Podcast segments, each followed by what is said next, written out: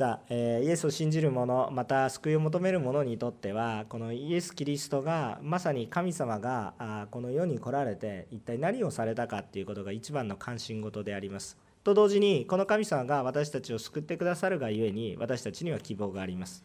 だから新約聖書を読みながらこのように日曜日礼拝ができるっていうことは主の恵みですね。えーこの神様が私たちに豊かな恵みを与えておられます。ですからあ私たちはいつもやはり主を見上げると私たちは幸いですし幸せですし喜びが湧いてくるんだということを思っています。そのことを思いながらマルコの福音書を今読み進めているわけなんですが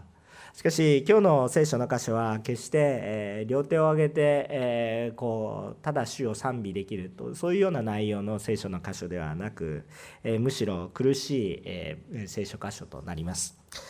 えーイエス・キリストを救い主として受け入れた私たち、えー一人一人っていうものは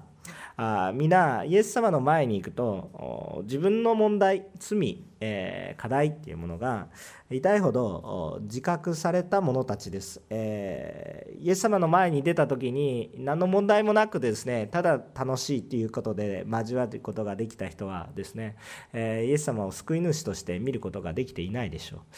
えーイエス様の前に出ると私たちは自分の問題を痛いほど自覚したことがあるんです。だからこそ私たちはイエス・キリストを救い主として見ることができるようになったということです。後にイエス・キリストのことを述べ伝えるこの弟子たちは自分たちの優秀さで何か自分たちの素晴らしさを宣伝したがゆえに神様の働きができたわけではありません。言葉ができたからイエス様のことを述べ伝えることができたわけでもなくあ話がうまかったからあイエス様の話をすることができたのでもなく財力があったからできたわけでもありません。えーなぜならどんなに力があったとしてもまた強い決心を持っていたとしたとしてもえ実際の困難の前にはあこの弟子たちはあイエスを見捨てて逃げ去るほかなかったということを体験しているところからあ本当のイエス・キリストの弟子としての歩みが始まってきているんだということを感じているからですね。この弟子たちはいずれ神様の霊、えーまあ、つまり神様ご自身である聖霊様の助けにおいてはっきりと主に仕え主のことを明かししていくどんな困難の中でもそのようなことをしていくものへと変えられてきています。えーそれを歴史が物語っているわけで聖書もそのように語っています。えーしかし同時にそのこの聖書に書かれてある時には逃げ去るしかなかった。あ後には必ず変えられることもイエス・キリストは知っておられたし、えーしかし今は裏切ってしまう弱さがあるということも主はどちらもご存知でした。しかしそのどちらもご存知である主は今も私たちのために働かれているんだということを今日も見ていきたいと思います。今日私たちはあ私たちも自分の罪の深さを感じることが多くあると思うんですが、えーそれはまさに、えー主の愛と主の救いを体験する入り口なんだということをちょっと分かち合わせていただきたいと思います。今日は罪人を救おうとされているえー主に対する希望そして悔い改めの恵みについて分かち合っていきたいと思います。えー大きくポイント2つを話します、えーまず第1番目なんですが主イエスの前に救いを求めましょうということですね。主イエスを前にして私たちは救いを求めたいんだということですね。今日の聖書の箇所43節から45節を見てみると、えー一度お読みしましたけれども、えーこういろいろな宗教指導者たちまたそれに属する者そして、えーユダがやってきます特に45節見るとユダはやってきてイエスに近づき先生と言って口づけしたとこういうことを言ってるわけですでもこの意味は何かというとイエスが真っ暗闇でしたからイエスが誰かということを示すための合図でありまた裏切りの象徴的な口づけであり親愛の口づけではなかったということですね。えー人はいろんな動機を持ってさまざまな動機を持って主イエスの前に、えー来ます。またイエス様も、えーこうそれを許されていて、えー、主イエスの前には誰でも自由に、え、見舞いに出ることが許されています。近づくことができます。しかし問題は主イエスの前に誰もが救いを求めてきているわけではない。ということです。何か他の目的を持ってきている場合があるということです。えー、イスカリオテのユダであったり最首立法学者長老たちまたそれに差し向けられた人々というのはイエスの前に救いを求めてきたわけではなくむしろイエスを捕らえに来ているわけですね。自分たちのこの主張を通すためにイエスを捕らえに来ているわけです。さあ私たちもイエス様の前に見舞いに出ることはいつも許されています。誰でも来ていいです。どんな場合においても主の前に行くことが許されています。しかし私たちは主の前に救いを求めて出てきているのかもしくは救われたことに対する感謝と喜びを伝える愛を持って、え愛情を持って、え感謝と喜びを持って見舞いに出てきているのかそれともそれとも私たちは何かそういうような目的ではなくキリストを利用してやろうとか、もしくはキリストのことをですねむしろ疑っていや自分たちの方こそ正しいんだという主張をしたいがために出てきているんでしょうか。文句を言いに来てるんでしょうか、えー、こういうようなことが私たちの中に起こるわけですね。あの私たちも自らのことを吟味したいです。今日私たちは礼拝に来ましたけれども、私たちはどんな思いを持って今日礼拝に来られましたか？私たち、主イエス・キリストの前に立つ時に、どんな人でも立つことができます。どんな思いを持っても立つことができます。あイエス様に対して怒りを抱いていたとしたとしても、礼拝に来ることは妨げられていませんし、祈ることはできます。しかし、どうでしょうか？私たちがどのような思いを持って、え主の前に出てきているかは自由ではありますがどのような思いに持って主の前に出るかによって私たちが今今日受ける恵みは大きく変わるということも私たちは覚えておかなければいけません。私たちが主の前に出る時に問題があっても問題はありません。問題があってもいいわけです、えー、時々主の前に出る時には問題があっても主が主の前に出ることはできませんと思う人がいます。もちろんあある意味においては正しい。神様の前に、えー、罪あるままで出ていくことはできないっていうのは聖書的な教えであります。しかしイエス様についてはまあ例外と言ってもいいわけです。なぜぜですかというとえそれは罪人のために世に来られているからです。主がいいと言っているので見舞いに出ていくことができます。だから問題があってもそれはもう今問題ではないんです。私たちはあの綺麗になってからイエス様のところに行くことができないことを主はよくご存知なので汚いままで出て行って大丈夫なんですね。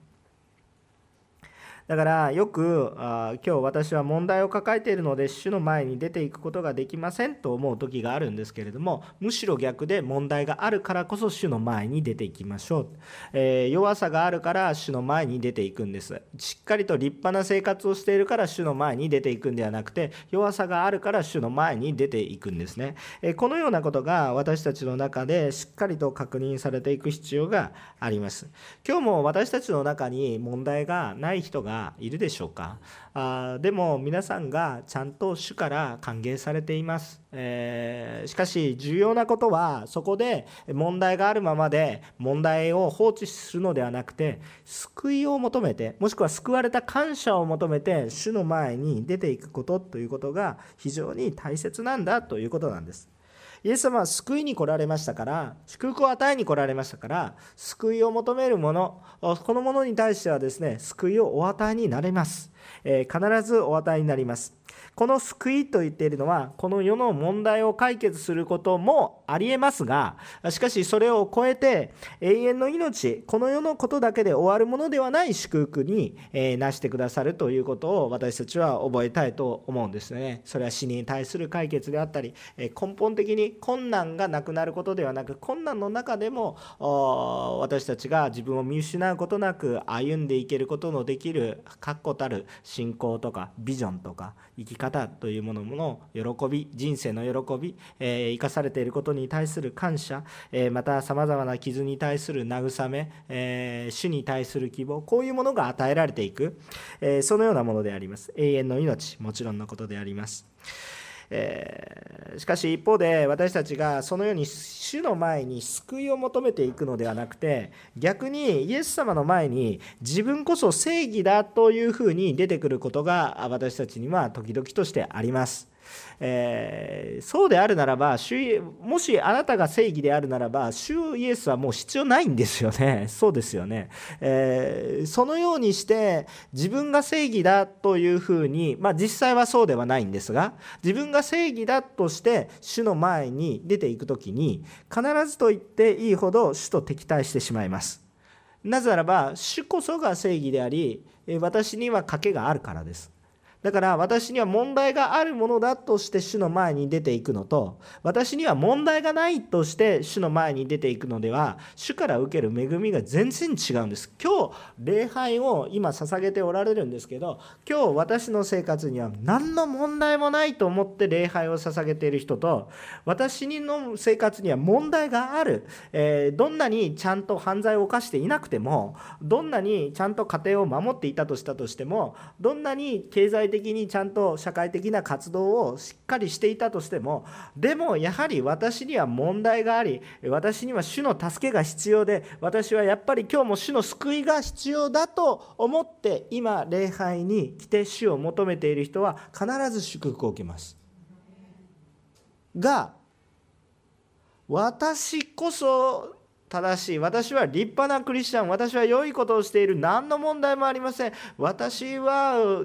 大丈夫ですと思っている人は素晴らしい信仰生活をしているかものように見えるかもしれませんが今日祝福と恵みにあふれるっていうことはむしろなくむしろ主に対する私はこんなに頑張っているのにどうして周りの人は頑張らないのとか言って教会生活をしているの不平不満相手を攻撃し結局何をやってるのかわからない主に敵対するような行動まで起こしてしまうというような出来事が残念ながら教会には起こりえます。私たちはあどのような思いを持って今主の見前に出ていっているのかということを吟味したいんですね。今日今日聖書の中に出てくる登場人物としては、えー、この祭司長立法学者、えー、それからあこの長老たちそしてこの長老たちに差し向けられた人々そしてイスカリ十二弟子の一人であったイスカリオテのユダが来ているわけです。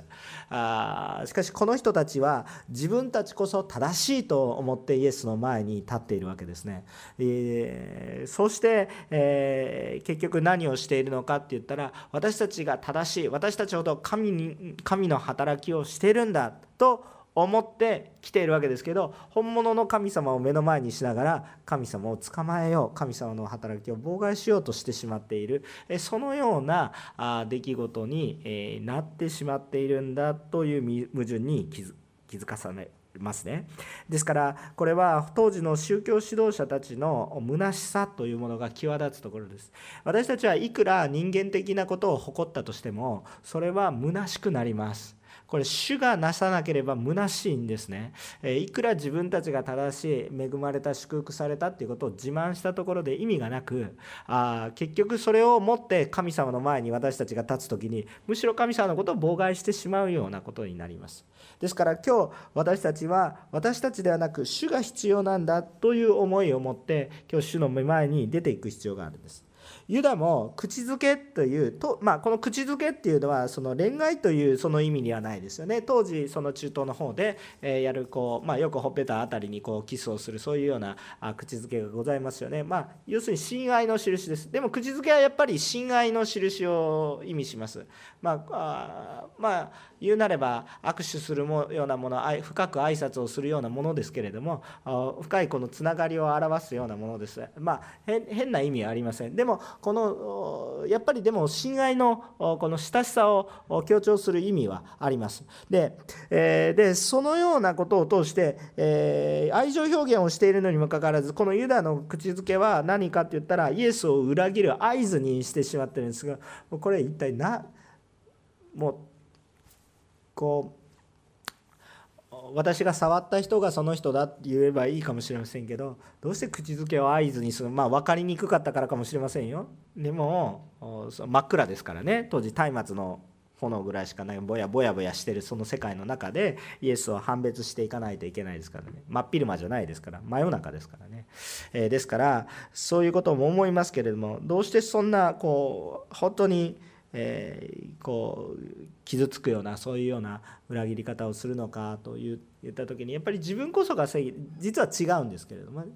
間違っているんですけど自分こそ正義だっていうところに立ってしまうと私たちは実はとんでもなく恐ろしいことをしてしまうんだということを思わされるんですね。今日私たちは神である救い主であるイエス様の前に私たちは罪人でありまた救いを求める者として出るかそれとも自分の正義をかざしてイエス様の前に自分の主張をしに行くのか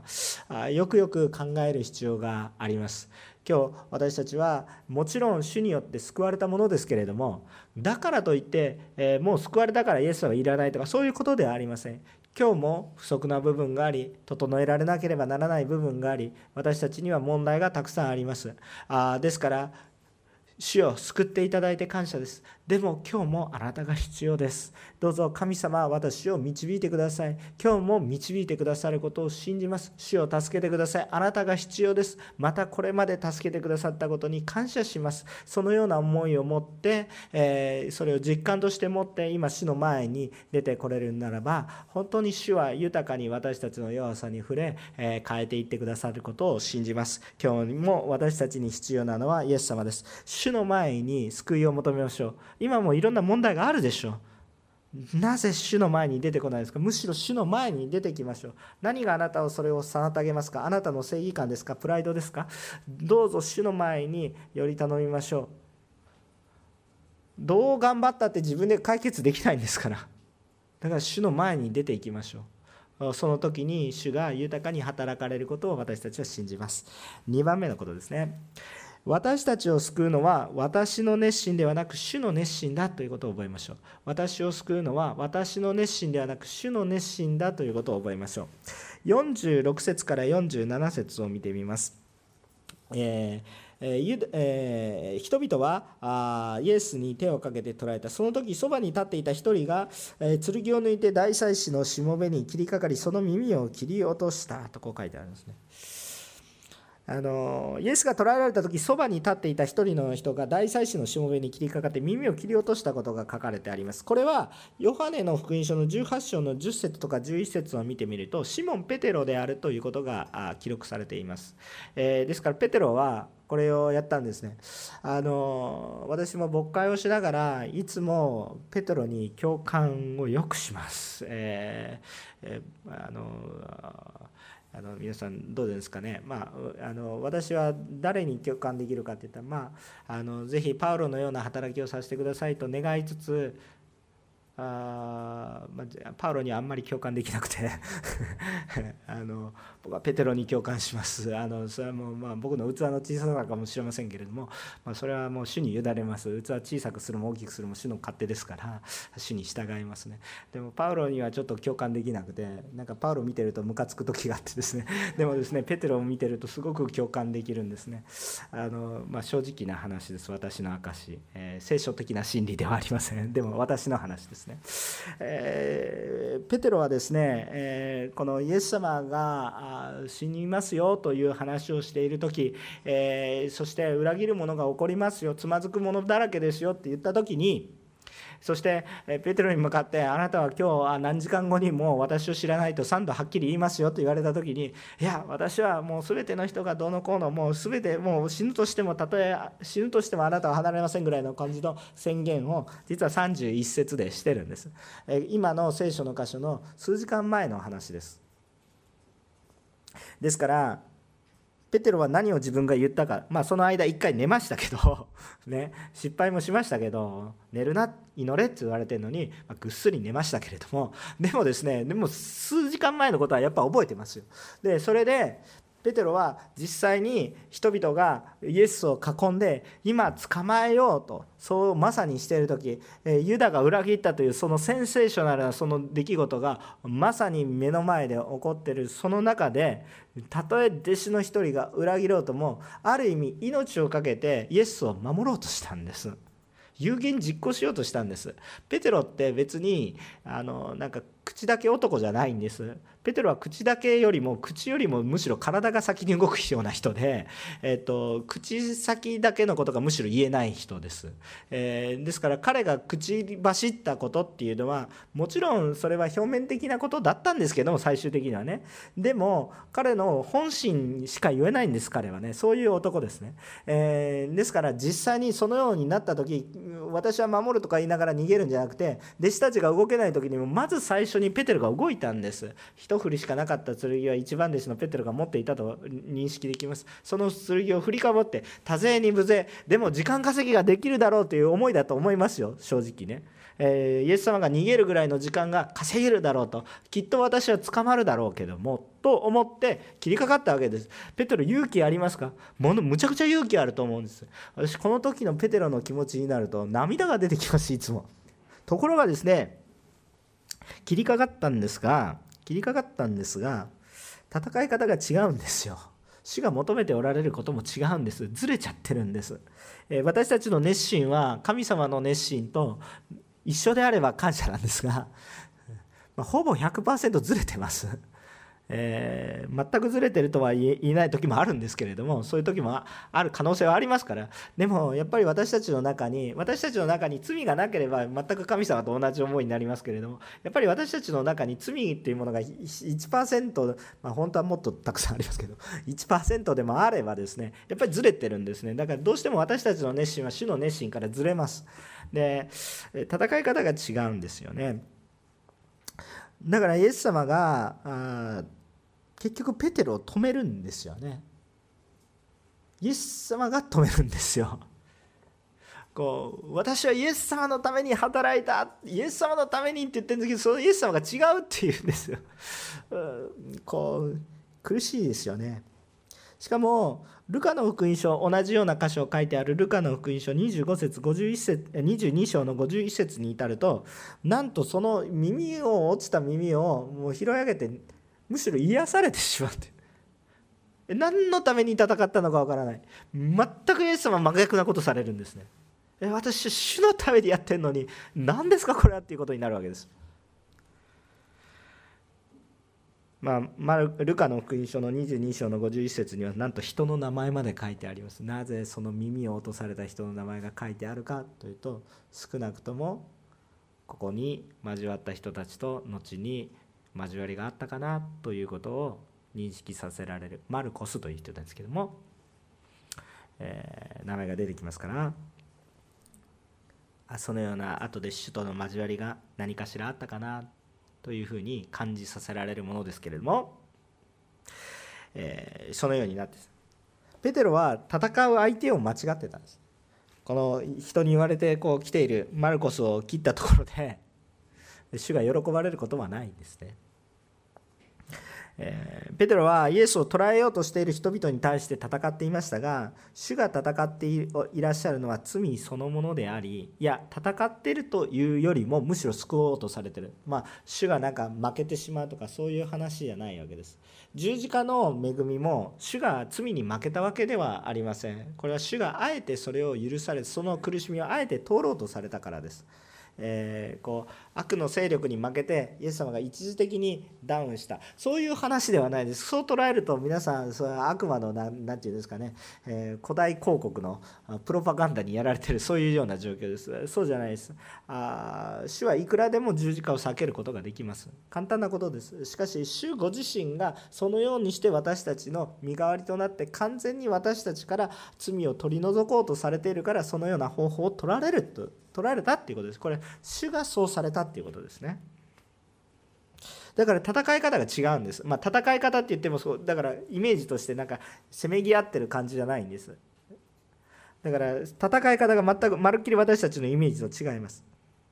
主ご自身が戦っていたもしくは打ち破ろうとされていたのは打ち破ることができるんですが罪そのもの死こういうようなもの悪の勢力こういうのものに対して戦うと今目の前にいるマルコスさんを攻撃しようとしてるわけじゃないんです。このものが滅びてほしいと思ってるわけでもないんです。だから癒します。実は大祭司のしもべ長老たちのしもべであるとちょっとまああんま差別的にならないようにしないといけないんですけど当時の中で体に欠損のあるものは死に使えることができる。だから後で後天的であれ先天的であれそういうふうな風習があるあったわけです。ですから耳が欠けるともう使えることができません。でも耳を癒すとどうなるんですかっていうと使えることができます。なんかいろんな伏線が実は読み込んでいくと伏線がいっぱいあるんですけどまあ、言いたいことは何かっていうと主が今戦われているのはこの人を滅ぼしてもうしまうということを願っているのではなくてあ主はこの人も救おうとされているんだということです。そして主の働き人に変えようとしているんだということを覚えないといけない。そのための戦いをしてるんだということですね。でも分かんないですよねペテロには。大変なんですよ。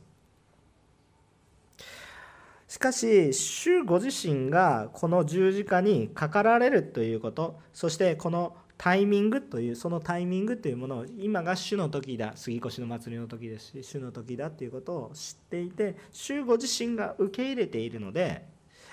このような状況を許される主が捕まるということを許される。イエス様はこれまで福音書を何度も見ていると迫害者も味方も多かったですけど迫害者も多くてですね、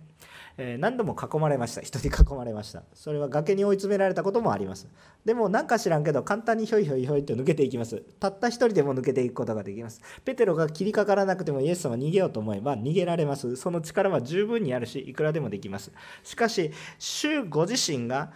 先週のメッセージですと月世までの祈りでその時を受け入れていてそして十字架にかかることを決断されているので主がですよ。イエスこそがそれを決断されているのでだから今逃げる時ではない。今は捕まる時なんです。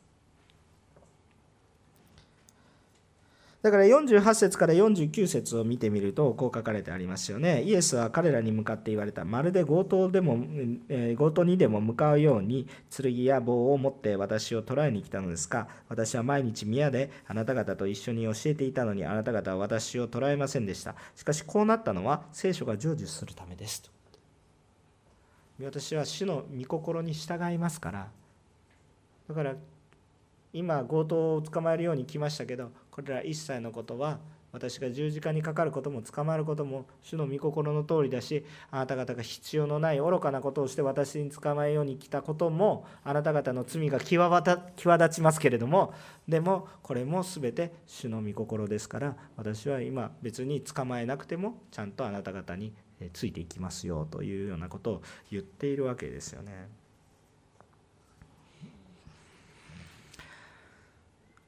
イエスが強盗を捕まえるかのように剣や棒で物事を解決するそのようなやり方は必要ないと言われてる。だからペテロにも剣があるけれども同じようなあの最初立法学者のようなやり方をする必要はないよ。剣剣や剣や棒を持って今イエスを捕まえに来てるけど同じように剣を持って、えー、それに立ち向かわなくていいよと。そういう戦いをしなさいと言ってるわけではないですよと。言っているわけですよ。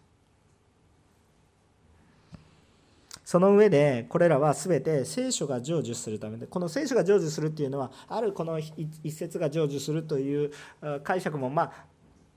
しようと思えばできるんですけれどもゼカリア書とかできるんですけれどもでもこれ全体的な意味を持ってその全体的な聖書全てが言っている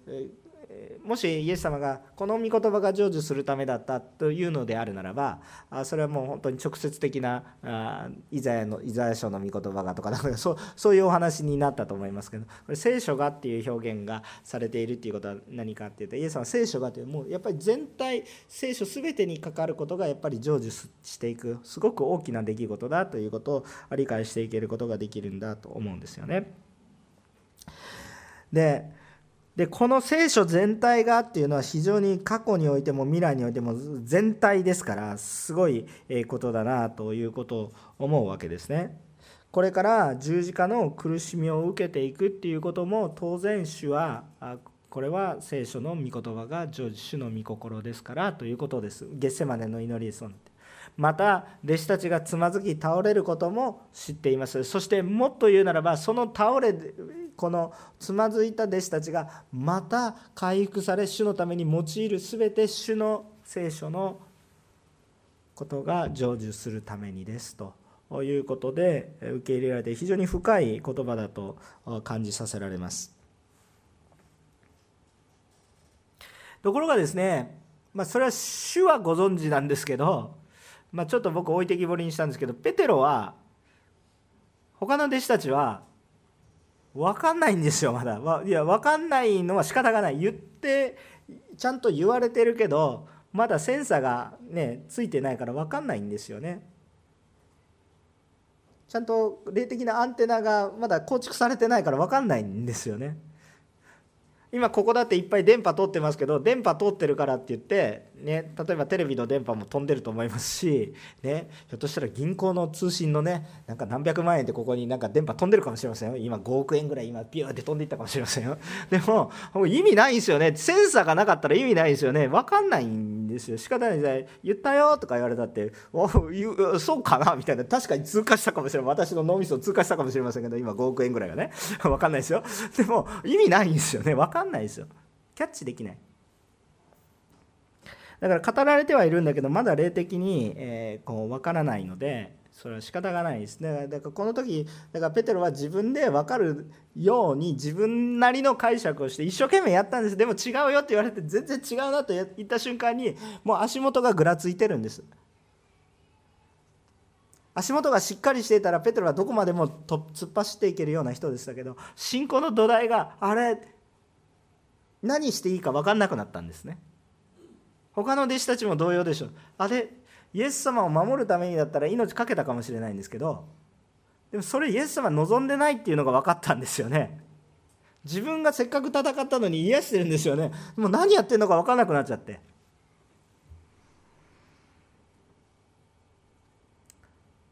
なのでその困難を目の前にした時にそのイエス様が見えなくなってイエス様が分かんなくなってでそうした時に一体どうなんですかって周りにはイエス様を捕まえようとするずらーって囲まれてるイエス様が見えなくなると私たちには恐怖が湧いてきて逃げるしかなくなったということですね。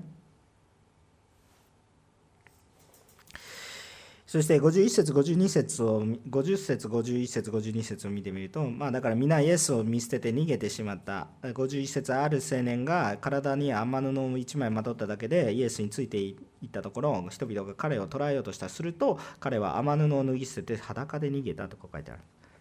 それぐらいの状況ですよね。パッて捕まえるともうなんでなんで1枚だけかぶってんねんとかそうそういうツッコミはいろいろできますけれども まあねあの前あんまりへんてこな想像しなくて、まあ、最低限のものつけてたと思いますけれどもあのこれ夜でね夜で、まあ、ちょっと行ってちょっと帰ってくるぐらいだろうと思ってたんですよ。だからみんなね。だからそういうちょっと羽織ってね。あの冬のコンビニセットみたいな感じでね。ちょちょっとなんかおかしいお腹が小腹が減ったなって、ちょっとなんか寝巻き着てるけどちょっとオーバーを着れば見えないみたいなロングコートを見れば見えないみたいなそんな感じ。ちょっと行ってきますみたいな感じで思ってたんだと思う。でも実際には長かったんですけどでもこうある青年がそれ捕まえられたんです逃げようとした時に捕まえようとする人たちがでももうそんなもう恥も外部もないそれぐらい緊迫した恐怖があったっていうことです。捕ま捕まないでくださいとかそんなこと言ってるもん。捕まれたらもうそれあげるからもう逃げる。裸でも関係ありません夜中だし。とにかく逃げますと。その恐怖がどれぐらいの恐怖だったかっていうのを感じることができますよね。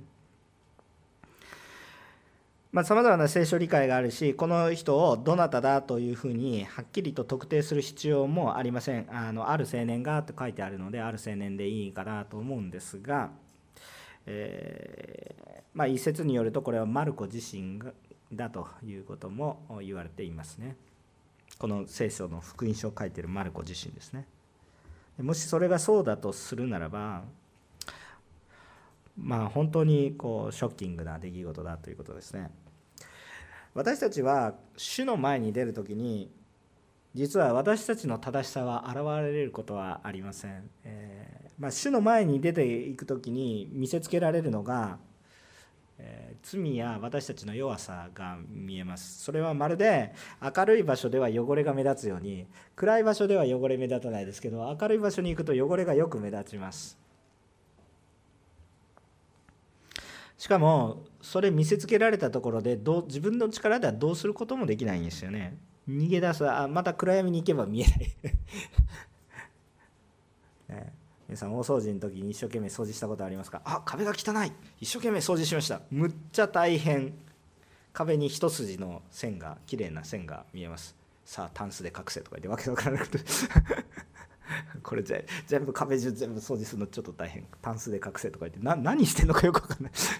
ねえそういうような状況が私たちの中に、まあ、そういうような状況って今ちょっとね柔らかく言ったわけですけれどもそういうような状況が私たちの中にたくさんあこう現れてくるわけですね。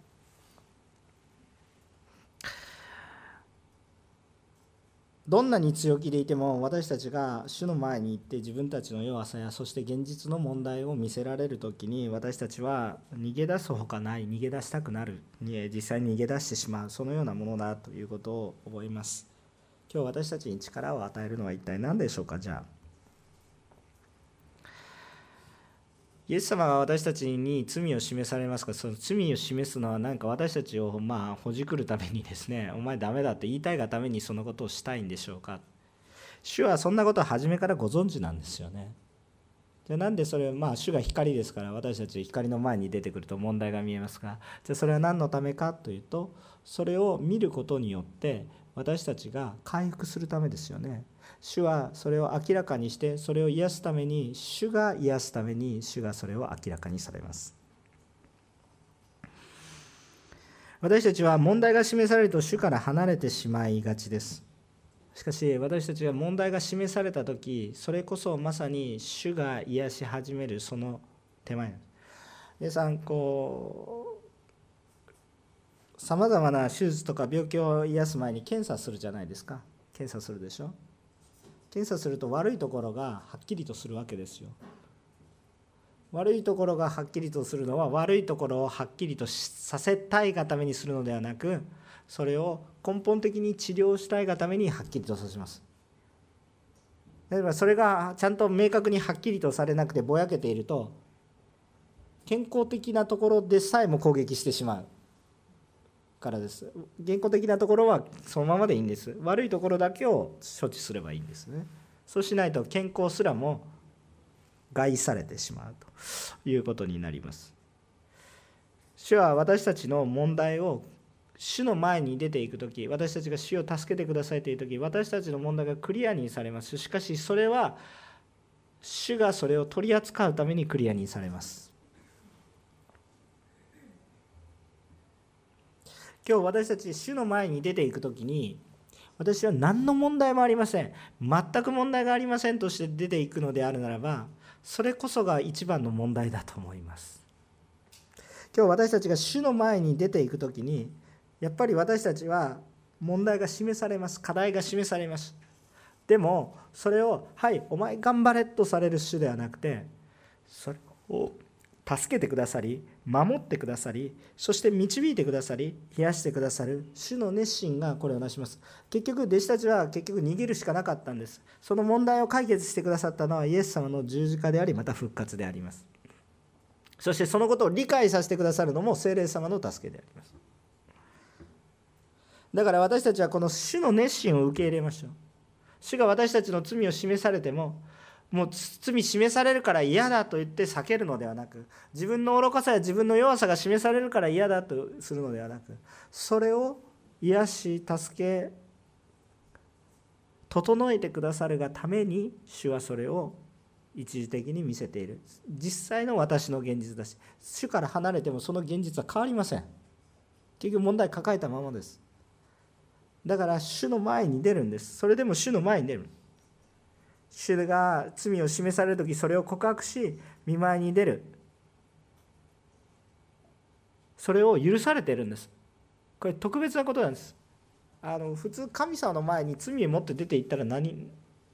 こう滅びてしまうんです。なぜならば主には罪がないから罪がないところに罪を持って言ってそれが罪がひっついてしまったら神様が罪罪の存在になってしまいますからそれおかしいわけですからそうならないんです。じゃあどうするのか？罪を持っていったら罪の方が消滅してしまいます。つまり私が一緒に罪とひっついて私が主の前に行くと私自身も滅ぼされてしまいます。でもその罪人を許すために主が今来られているので私たちは罪や問題を抱えても救いを求めて主の前に来ていいんです。大丈夫なんです。だから悔い改めましょうという話なんです。悔い改めっていうのは許しが前提じゃないと悔い改めることができません。許されるから悔い改めることができる。裁かれることが分かっているのに前に出ていきますか？出ていかないんですよ。許されるっていうことが前提だから告白できるんですよ。許してあげますだから言いなさい。言っても言っても正しくこう教えてあげるけれどもあなたが思っているような被害は受けないから言ってください。許してあげるから告白しなさい。そうすると許されるんですけれどもでもじゃあ処罰受けないといけないですか、ね、何か何か壊したらそのことに対して弁償しないといけないじゃないですか。で誰が弁償してくれるんですか。私が弁償してあげますって。だからそっちもちゃんとケアするから。今何したのかあなたが言いなさい。問題は今あなたにあるから。この壊したものについてはもう私がちゃんと直す。でも今あなたが壊れてるから。あなたがちゃんと告白しなさい。見舞いに出て悔い改めると豊かに変えられていくんだということを今日も信じます。今日私たちが主の前に出る時罪が自覚されるでしょう、えー、こう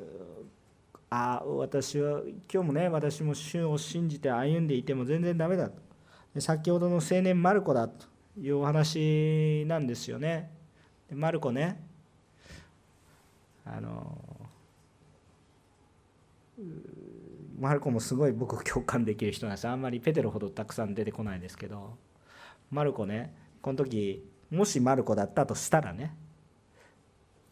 逃げるでしょ？逃げたでしょ？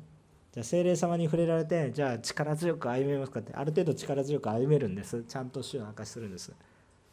でもパウロからこんなガキダメだって言われるんですよ。そそういう表現ではないですけどあこんなやつは連れていけないとか言ってね。一緒に選挙旅行行ったんですけど役立たずと思われてもうダメこの腰抜けって思われてダメって言ってポイってさ。れて後でパウロが「ごめん」って言ってマルコほど僕の助けになったやつはいないとかって後で言ってますけど手紙の中でね。言ってる和解も起こるんですけど。面白いですよね。この精霊様体験した後もマルコ失敗ばっかり。かっこよくないんですよ。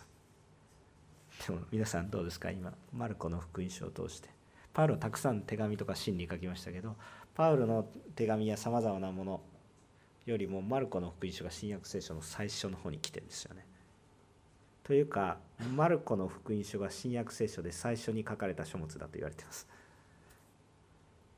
えマタイとかの方が先じゃないですか？時代的に言うとマルコの福音書が新約聖書で最初に。うわうわと思いますね。今日何言いたいんでしょうかね。裏切った弟子たち。ああ私たちも裏切るからそんなし。今日弱さがあっていいから主に助けを求めて。今日今もう弱さのど真ん中にいる人。もう今主主の御顔を避けてもう一生懸命ヨナみたいにねもう私はそっちには行きませんと言って一生懸命反対方向に行ってる人。